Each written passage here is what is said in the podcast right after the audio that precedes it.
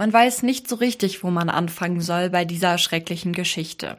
Es ist schrecklich, was diesen neun jungen Menschen in Hanau in jener Februarnacht 2020 passiert ist, was ihren Familien in der Nacht passiert ist, aber auch alles, was danach noch auf sie zukommen sollte. Denn die Angehörigen fragen sich bis heute, wie es sein kann, dass der Täter, der sich noch in der Tatnacht selbst richtete, ein nachweislich psychisch labiler und kranker Mensch, legal eine Schusswaffe besitzen durfte.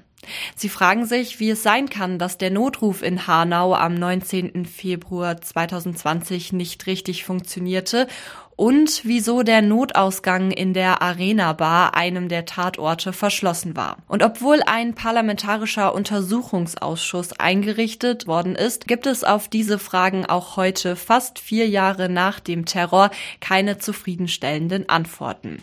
Trotzdem will die Initiative rund um Cetin Gültekin mit ihrer Arbeit weitermachen. Wir wollen den Leuten wirklich klar machen, dass Rassismus nicht nur tötet, sondern auch bei Hinterbliebenen Rest seines Lebens als Opfer zu leben haben. Darum kämpfen wir, dass sowas nie wieder passiert, weil wir ja am eigenen Leib gesehen und gespürt haben, was es macht aus uns. Cetin Gültekin und sein acht Jahre jüngerer Bruder Gökhan sind in Hanau geboren und aufgewachsen. Hanau war ihr Zuhause. Die beiden hatten kurz vor dem Anschlag ein gemeinsames Hausmeisterunternehmen gegründet, bis sich dann am 19. Februar alles veränderte. Ich war am Tatort und ich habe Willi Viorel Paun an seinem Auto am Steuer mit einem Kopfschuss gesehen am Parkplatz. Ich habe bis dahin keinen einzigen Menschen tot gesehen. Da war mir bewusst, dass es auch mit Gökhan nicht gut enden kann. Willi Viorel Paun wurde in seinem eigenen Auto erschossen, nachdem er die Schüsse zuvor gehört und dem Täter gefolgt war, der mit seinem Auto zum zweiten Tatort gefahren ist. Später stellte sich heraus, dass er während der Verfolgung mehrfach versuchte, den Notruf der Polizei zu erreichen, erfolglos. Die Morde nahmen den neun Menschen ihr Leben und veränderten das ihrer Angehörigen für immer.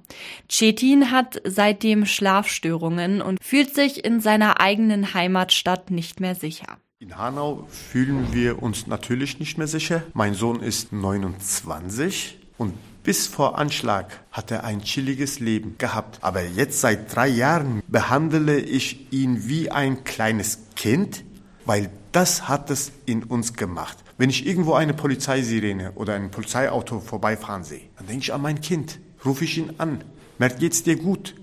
Weil er hat so eine Angst in uns eingenistet. Es ist unsere tägliche Begleiter geworden. Also ich achte jetzt überall. Straßenbahn, Schlange, wer guckt mich an? Wie guckt er mich an? Wie bewegt er sich? Ist jemand hinter mir? Die Forderung nach Konsequenzen für die Verantwortlichen wird durch Veranstaltungen wie die in der Sumpfblume am Dienstag nicht erfüllt. Aber wie immer, Erinnern hilft gegen das Vergessen und damit wird eine Forderung der Angehörigen gehört, dass die Namen der Menschen, die damals viel zu früh aus ihrem Leben gerissen worden sind, nicht in Vergessenheit geraten. Gökhan Gültekin, Sedat Gürbüz, Said Nessa Hashemi, Mercedes Kerpac, Hamza Kurtovic, Willi Viorel Paun, Fatih Saracoglu, Ferhat Unvar und Kaloyan Velkov.